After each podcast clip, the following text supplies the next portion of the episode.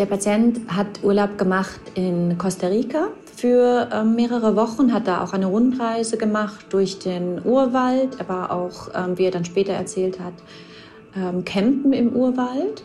Und etwa eine Woche nachdem er dann schon wieder zurück war in der Schweiz, ist ihm aufgefallen, dass im Bereich von beiden Unterschenkeln ja kleinere Pickel entstanden sind. Es waren inzwischen sechs bis sieben Beulen insgesamt, also am Anfang waren die etwa zwei bis drei Millimeter groß, also wirklich wie kleine Pickelchen. Und inzwischen hatten die doch einen Durchmesser von sechs, sieben Millimeter fast. Und sie hatten einen zentralen Krater, aus dem Sekret kam. Der Patient hat erzählt, dass mit der Größenzunahme der Beulen dann auch ein nächtliches Kratzen, wie wenn man mit einer Pinzette oder wie mit, wenn man mit einem Nagel über die Haut fährt, ähm, sich eingestellt hat. Ärztinnen und Ärzte sollen Leben retten. Sie sollen Krankheiten erkennen und Leiden heilen. Aber was ist, wenn sich eine Krankheit nicht so leicht erkennen lässt? Was, wenn rätselhafte Beschwerden es den Medizinerinnen und Medizinern schwer machen, die Ursache einer Erkrankung zu finden? Dann kann man nur hoffen, dass man Expertinnen und Experten an seiner Seite hat, die dranbleiben, die nicht nachlassen, bis sie sie endlich gefunden haben. Die Diagnose. Der Stern-Podcast.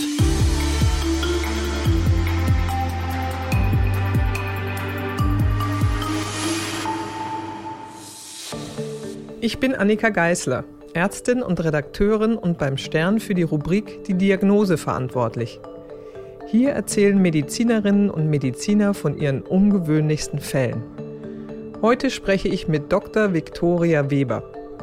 Sie ist Assistenzärztin in der Weiterbildung an der Dermatologischen Klinik des Universitätsspitals in Zürich in der Schweiz. Sie erzählt mir, dass sie schon als Schülerin wusste, dass sie einmal Ärztin werden möchte. An der Dermatologie gefällt Viktoria Weber besonders gut, dass sie in vielen Fällen mit dem bloßen Blick auf die Haut eine Diagnose stellen kann, also eine sogenannte Blickdiagnose. Außerdem mag sie, dass dieser Fachbereich so vielseitig ist. Ob die Allergologie, Infektionskrankheiten, Autoimmunerkrankungen oder operative Tätigkeiten, es sei von allem etwas dabei, sagt sie. In dieser Folge sprechen wir über einen Patienten, der nach einer Fernreise seltsame Hautveränderungen an den Beinen bekam. Der Patient wurde uns durch den behandelnden Hausarzt in die dermatologische Poliklinik an ähm, das Universitätsspital überwiesen. Er war ein mittelalter ähm, Mann, gepflegt, durchaus in gutem Allgemeinzustand und erschien direkt eigentlich, als er zu uns gekommen ist, relativ frustriert zu sein, weil er mit der Beschwerde, Symptomatik, mit der er zu uns geschickt wurde, schon mittlerweile seit drei Monaten zu tun hatte und auch schon zahlreiche Arztbesuche hinter sich hatte. Was hat er denn erzählt, was für Beschwerden er hat? Er hat ähm, erzählt, dass er seit einem Urlaub vor drei Monaten unter roten Beulen im Bereich der Unterschenkel beidseits leidet am Anfang waren das eigentlich kleinere, ja, er hat es wie Pickel beschrieben, die dann aber im Verlauf immer größer wurden, dann wie Beulen aussahen und einfach nicht geheilt sind. Sie haben gesagt, das Ganze ist drei Monate zuvor losgegangen. In welchem Land hatte der Patient Urlaub gemacht und wie war er anfangs mit diesen Veränderungen umgegangen? Das hat ja klein angefangen, haben Sie erzählt. Der Patient hat Urlaub gemacht in Costa Rica für ähm, mehrere Wochen, hat da auch eine Rundreise gemacht durch den Urwald. Er war auch, ähm, wie er dann später erzählt hat, ähm, campen im Urwald. Und etwa eine Woche nachdem er dann schon wieder zurück war ähm, in der Schweiz, ist ihm aufgefallen, dass im Bereich von beiden Unterschenkeln ja kleinere Pickel entstanden sind. Am Anfang waren die schmerzlos, sind dann einfach größer geworden. Am Anfang hat er dem ähm, nicht so viel Bedeutung geschenkt. Der ist jetzt auch, ähm, oder wie ich ihn wahrgenommen habe, war jetzt kein Patient, der wegen jeder Kleinigkeit direkt zum Arzt geht. Aber das hat ihn dann doch irgendwie beunruhigt, dass das am Anfang waren das zwei bis drei kleine rote Punkte an jedem Unterschenkel dann doch mehr geworden sind und auch vor allem größer geworden sind. Sie sagten, Sie hatten den Eindruck, das ist jemand, der nicht wegen jeder Kleinigkeit zum Arzt rennt. Dann wurde es doch so, dass es ihn beunruhigt hat. Zu welchem Arzt ist er gegangen und was hat derjenige mit ihm gemacht? Er ist dann, als er schon über eine Woche quasi alleine versucht hat, ähm, das irgendwie zu desinfizieren und es doch nicht besser geworden ist, zum Hausarzt gegangen. Der Hausarzt hat das initial als Furunkulose angesehen, also als eine ähm, bakterielle Entzündung von den Haarwurzeln. Das kommt noch häufiger vor bei ähm, Reisenden, die aus tropischen Ländern ähm, kommen, wird begünstigt ähm, durch vermehrtes Schwitzen und die feuchte Kleidung, die man dann doch nicht so oft wechseln kann. Und die Bakterien, die da als Erreger in Frage kommen, sind häufig Staphylokokken, also Bakterien, die man ganz häufig auf der Haut findet. Also es war quasi die wahrscheinlichste Diagnose, die der Hausarzt da angenommen hat. Und er hat ihm dann auch für die Diagnose korrekt ähm, eine desinfizierende Waschlotion und eine antibiotische Salbe aufgeschrieben. Wie ging das denn weiter? Hat das was geholfen? Nein, leider nicht. Also er hat ähm, das konsequent angewendet über mehrere Tage. Es ist nicht besser geworden. Im Gegenteil, die Beulen sind dann noch größer geworden. Er hatte dann auch mittlerweile Beschwerden in Form von einem vor allem nachts auftretenden Stechen im Bereich der Beulen. Mm, war auch dann zunehmend besorgt. Und als er sich dann wieder bei dem Hausarzt gemeldet hat, hat der ähm, einmal Blut abgenommen, um einfach eine systemische Infektion auszuschließen. Das äh, Blutbild war unauffällig, auch Entzündungswerte hatte der Patient keine. Er hat ihm aber dann trotzdem eine systemische antibiotische Therapie in Form von Tabletten ähm, gegeben.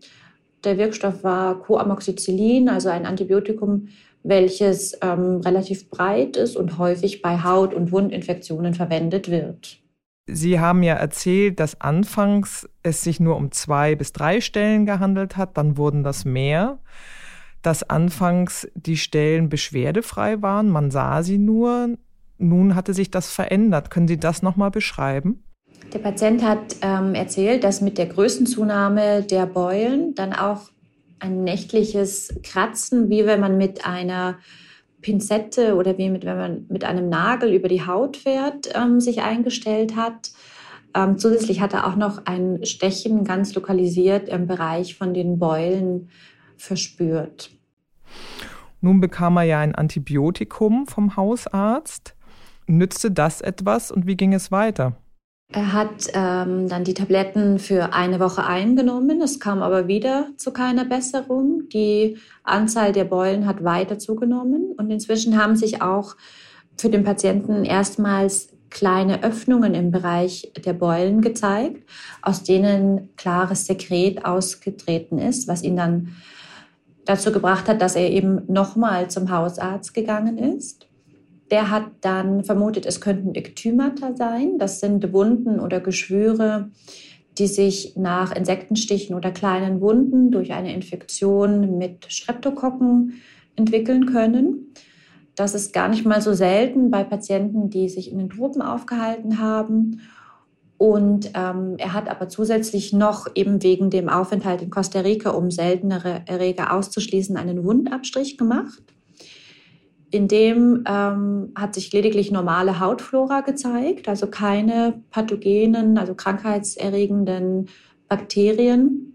Er hat aber dann trotzdem das Antibiotikum umgestellt auf ein anderes, noch breiteres Antibiotikum. Und als der Patient sich dann wieder telefonisch beim Hausarzt gemeldet hat nach fünf Tagen und meinte, es wurde wieder nicht besser, hat er den Patienten dann zu uns überwiesen. Wenn man das nochmal rekonstruiert, die Geschichte, die Sie erfahren haben bislang von dem Patienten, er war auf Reisen gewesen in Costa Rica, äh, hatte danach Beschwerden, eben diese kleinen roten Stellen, die sich dann zu Beulen entwickelt haben, ausgebildet. Anfangs waren die schmerzlos, jetzt traten Schmerzen auf. Eine Waschlotion und verschiedene Antibiotika hatten nicht geholfen.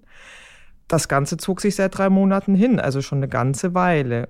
Und in diesem Zustand haben Sie den Patienten jetzt kennengelernt. Erzählen Sie doch mal, was Sie gesehen haben, als Sie ihn dann untersucht haben.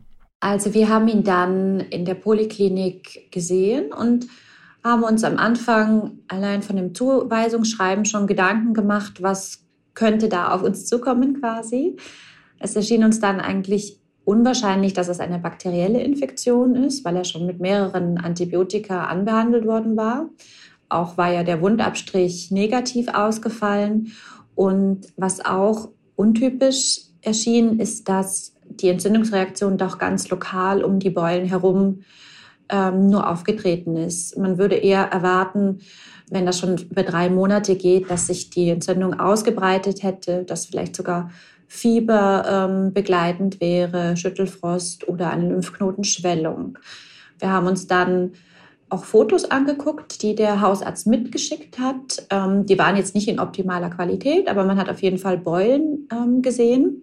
Und dann haben wir uns überlegt, was gibt es für Erkrankungen, die irgendwie Beulen verursachen fällt einem ähm, als erstes vielleicht so die Pest ein, die Beulenpest, von der hat ja, glaube ich, jeder schon mal gehört. Mhm. Da haben wir uns aber überlegt, ja, Costa Rica, das ist nicht unbedingt das Endemiegebiet dafür. Auch ist der Patient viel zu gesund gewesen. Also Patienten haben dann normalerweise Fieber, Schüttelfrost, ähm, die Lymphknoten würden eitrig einschmelzen. Das ist eigentlich viel zu lange gegangen schon, die Geschichte, und der Patient war dafür viel zu gesund eigentlich. Dann haben wir noch überlegt, ja, es gibt auch noch die Hasenpest. Das ist auch eine bakterielle Infektion, ähnlich wie die Pest. Die wird durch äh, Kontakt mit ähm, Hasen eben hauptsächlich übertragen oder durch den Verzehr von nicht ausreichend erhitztem Fleisch. Aber da wäre auch wieder begleitend Fieber, Schüttelfrost, Muskelschmerzen. Wäre der Patient auch wieder zu gesund und eben drei Monate wäre auch wieder viel zu lange. Hm, was uns noch am wahrscheinlichsten erschien erstmal, waren Orientbeulen. Das ist ähm, auch bekannt unter Leishmaniose. Das ist eine Infektion durch Parasiten, durch, äh, die durch den Stich von der Sandmücke übertragen werden. Da würde auch Südamerika passen. Und auch der Verlauf wäre nicht unüblich. Das war also unsere erste Arbeitsdiagnose, als wir den Patient oder eigentlich schon bevor wir den Patient gesehen haben. Sie waren also gut vorbereitet, weil Sie haben ja gerade das Stichwort Pest gesagt. Ich glaube, viele der Hörerinnen und Hörer, klar, haben das gehört, aber verbuchen das im Mittelalter. Die Pest gibt es ja nach wie vor. Ich glaube, relativ selten oder vereinzelt und nur in bestimmten Landstrichen, Regionen oder Ländern. Können Sie da noch mal ein paar Worte drüber verlieren, weil das doch wirklich was ist, was man ja, ich sag mal, aus mittelalterlichen Geschichten kennt und gar nicht so damit rechnen würde, dass Sie das als Differentialdiagnose schon im Kopf hatten.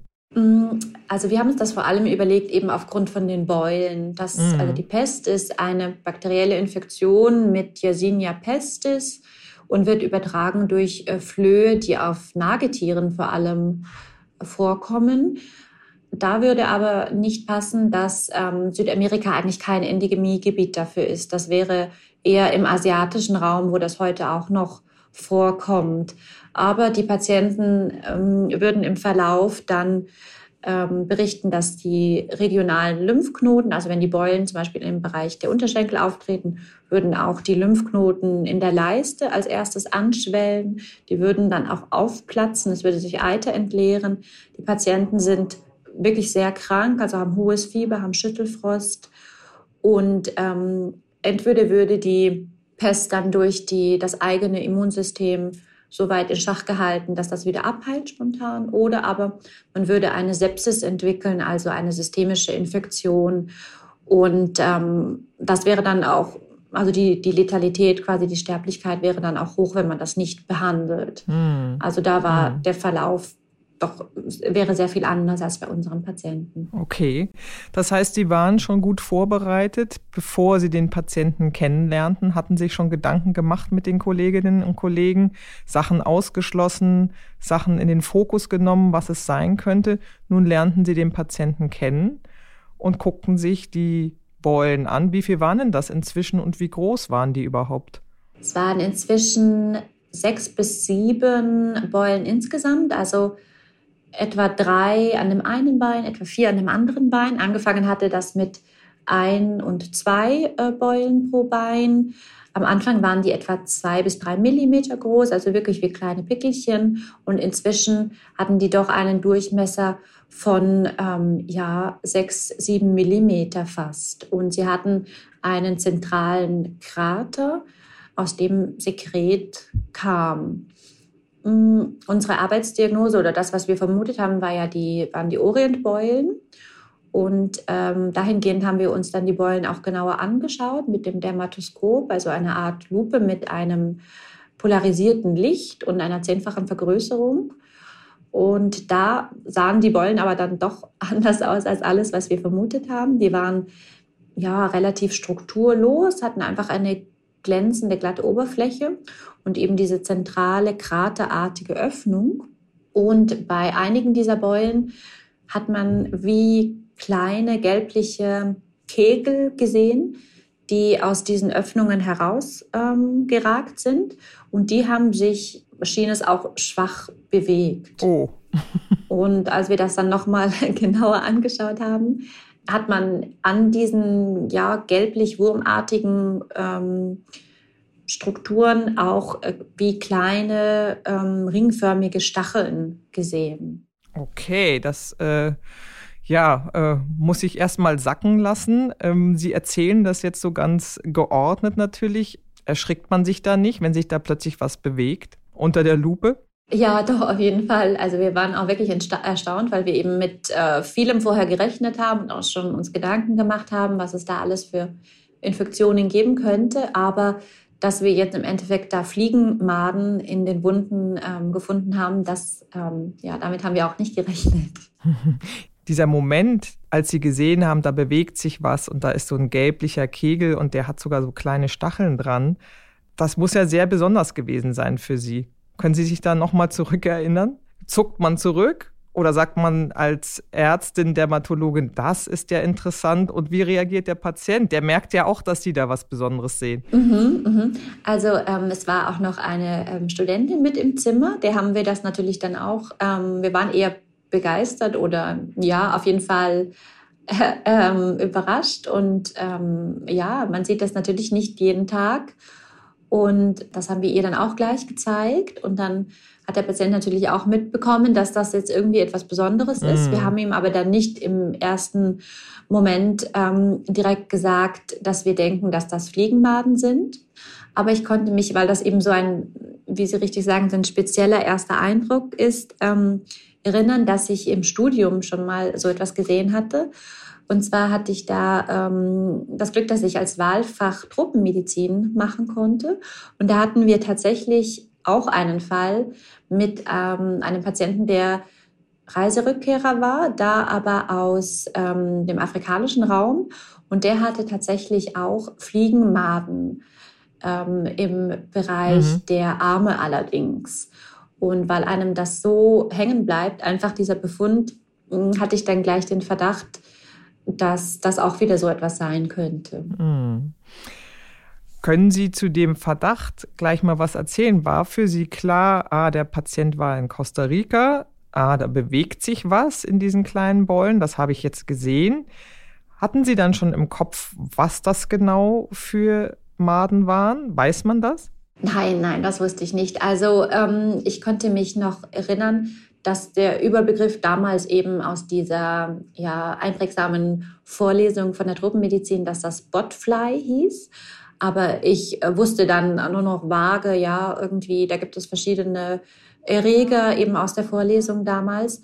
Hm, ich habe aber dann den Patienten genauer gefragt, ähm, um eben zu eruieren, was könnte das genau sein, wie er sich da verhalten hat im Urwald. Mhm. Und dann hat er eben äh, gemeint, ja, er hat dort äh, gezeltet, ähm, es war eine mehrtägige Rundreise, sie hatten nur ähm, Rucksäcke dabei und er hat seine Kleidung unterwegs äh, waschen müssen und äh, dann zum Trocknen in Sträuchern und im, ja, in Sträuchern und auf Laub ausgelegt.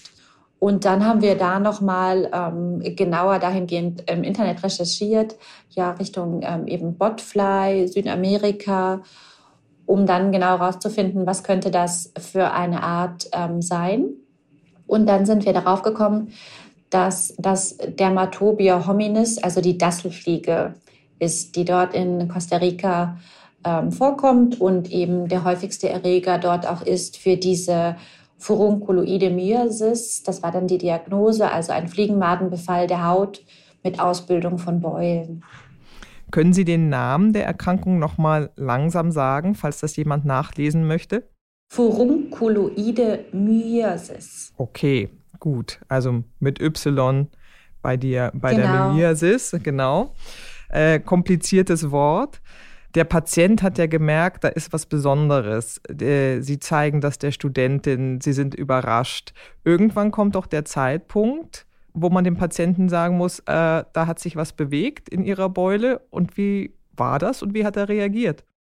Ja, also wir haben ihm dann, als wir das eben recherchiert haben, das hat er auch mitbekommen, dass wir da irgendwie aufgeregt sind und äh, da ähm, nachgucken im Internet, was da alles für Fliegen vorkommen, haben wir ihm dann schon gesagt, dass wir den Verdacht haben, dass er Fliegenmaden hat in den Beinen mhm. und haben ihn dann auch nochmal gefragt, kann er sich erinnern, dass er irgendwie gestochen wurde. Wir haben ihn ja nochmal genauer gefragt nach seinem Verhalten dort im Regenwald und hm, auf die Diagnose hat er eigentlich natürlich auch überrascht reagiert, aber er war jetzt nicht irgendwie schockiert, äh, war eher interessiert, ähm, was mhm. jetzt unsere nächsten Schritte sind und ähm, war auch eher erleichtert, als wir ihm gesagt haben, ja, das kann man einfach wieder loswerden, ohne dass er noch weitere ähm, Medikamente einnehmen muss, ähm, dass das doch ein, eigentlich schnell jetzt behandelt werden kann. Und er hat mhm. dann auch bei der Behandlung nachher ähm, recht interessiert zugeschaut.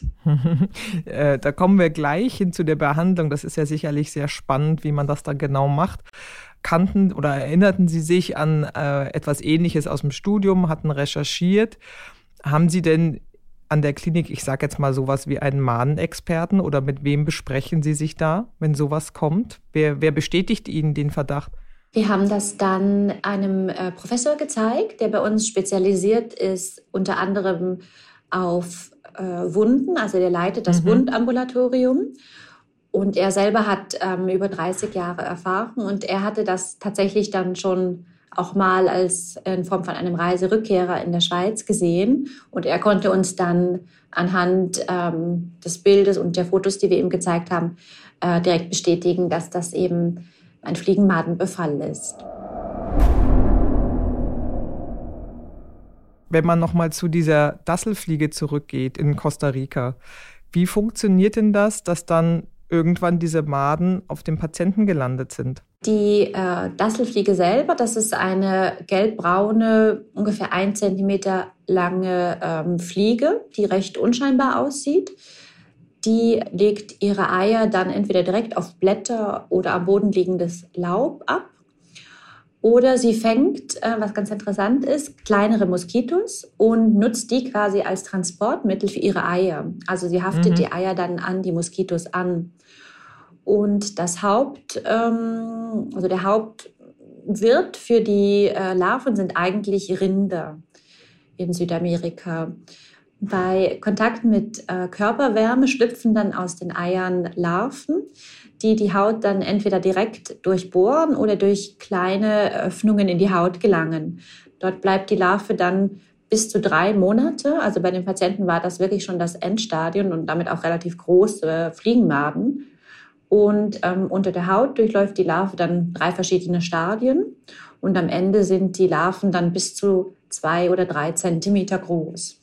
Und typischerweise haben diese Beulen, ähm, in denen die Larven sitzen, dann eine zentrale Atemöffnung. Mhm. Am Hinterteil der Made hat die quasi ein, ein Atemorgan und das schaut dann aus der Öffnung raus.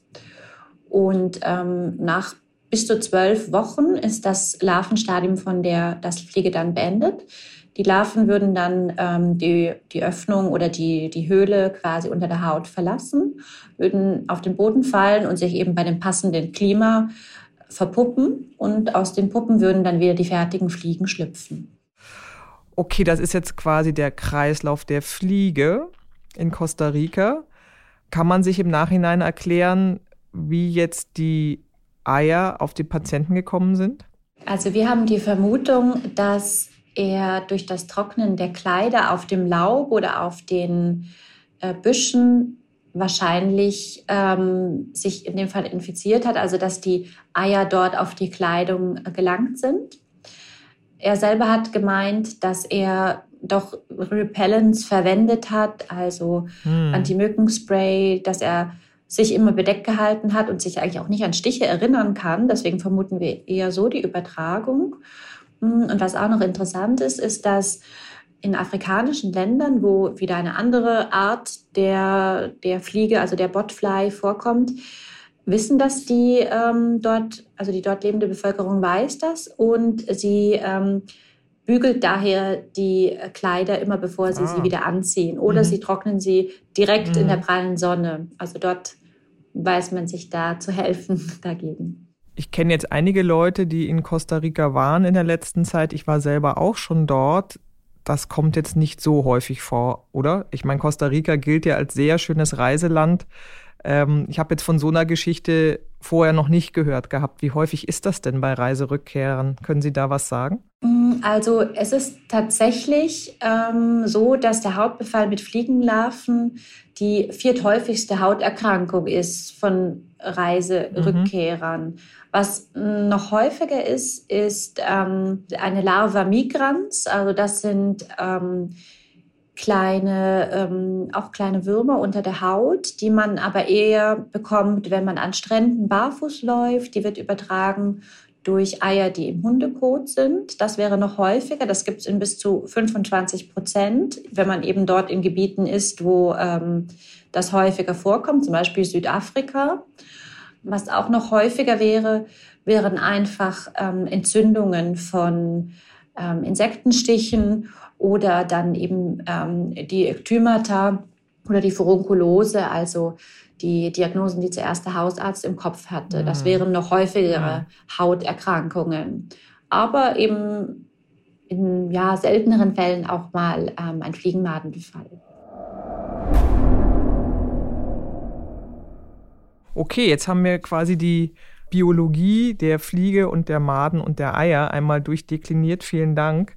Nun zurück zum Patienten, der ja immer noch diese Fliegenmaden in der Haut hatte. Wie sind Sie da weiter vorgegangen? Wir haben dann äh, die Fliegenmaden einzeln entfernt. Das ist auch die, die Therapie. Mehr braucht es eigentlich nicht. Man ähm, entfernt einfach die Larven. In jeder dieser Beulen sitzt jeweils nur eine Larve.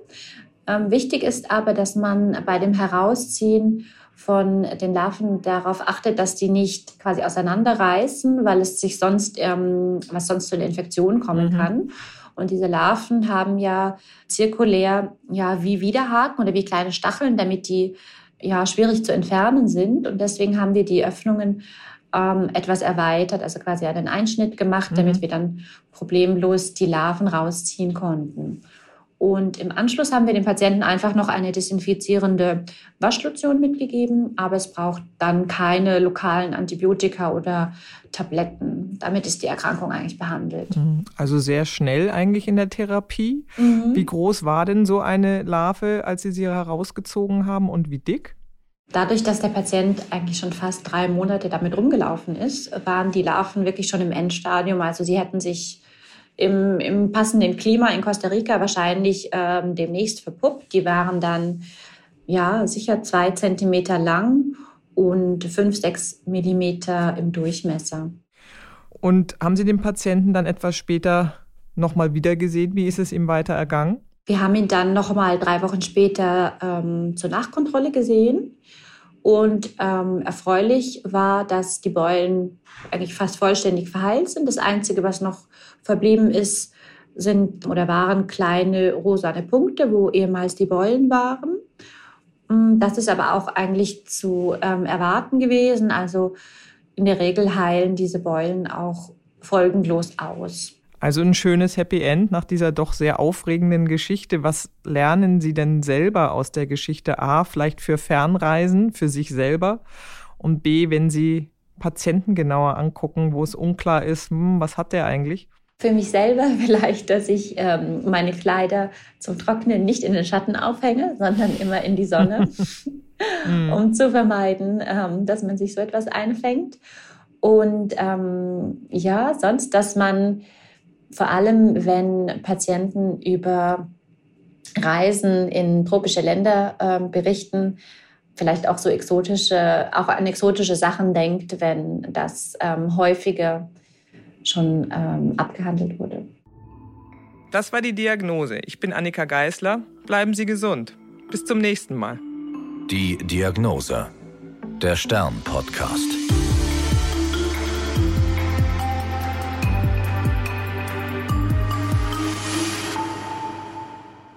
Dieser Podcast ist eine Produktion der Audio Alliance.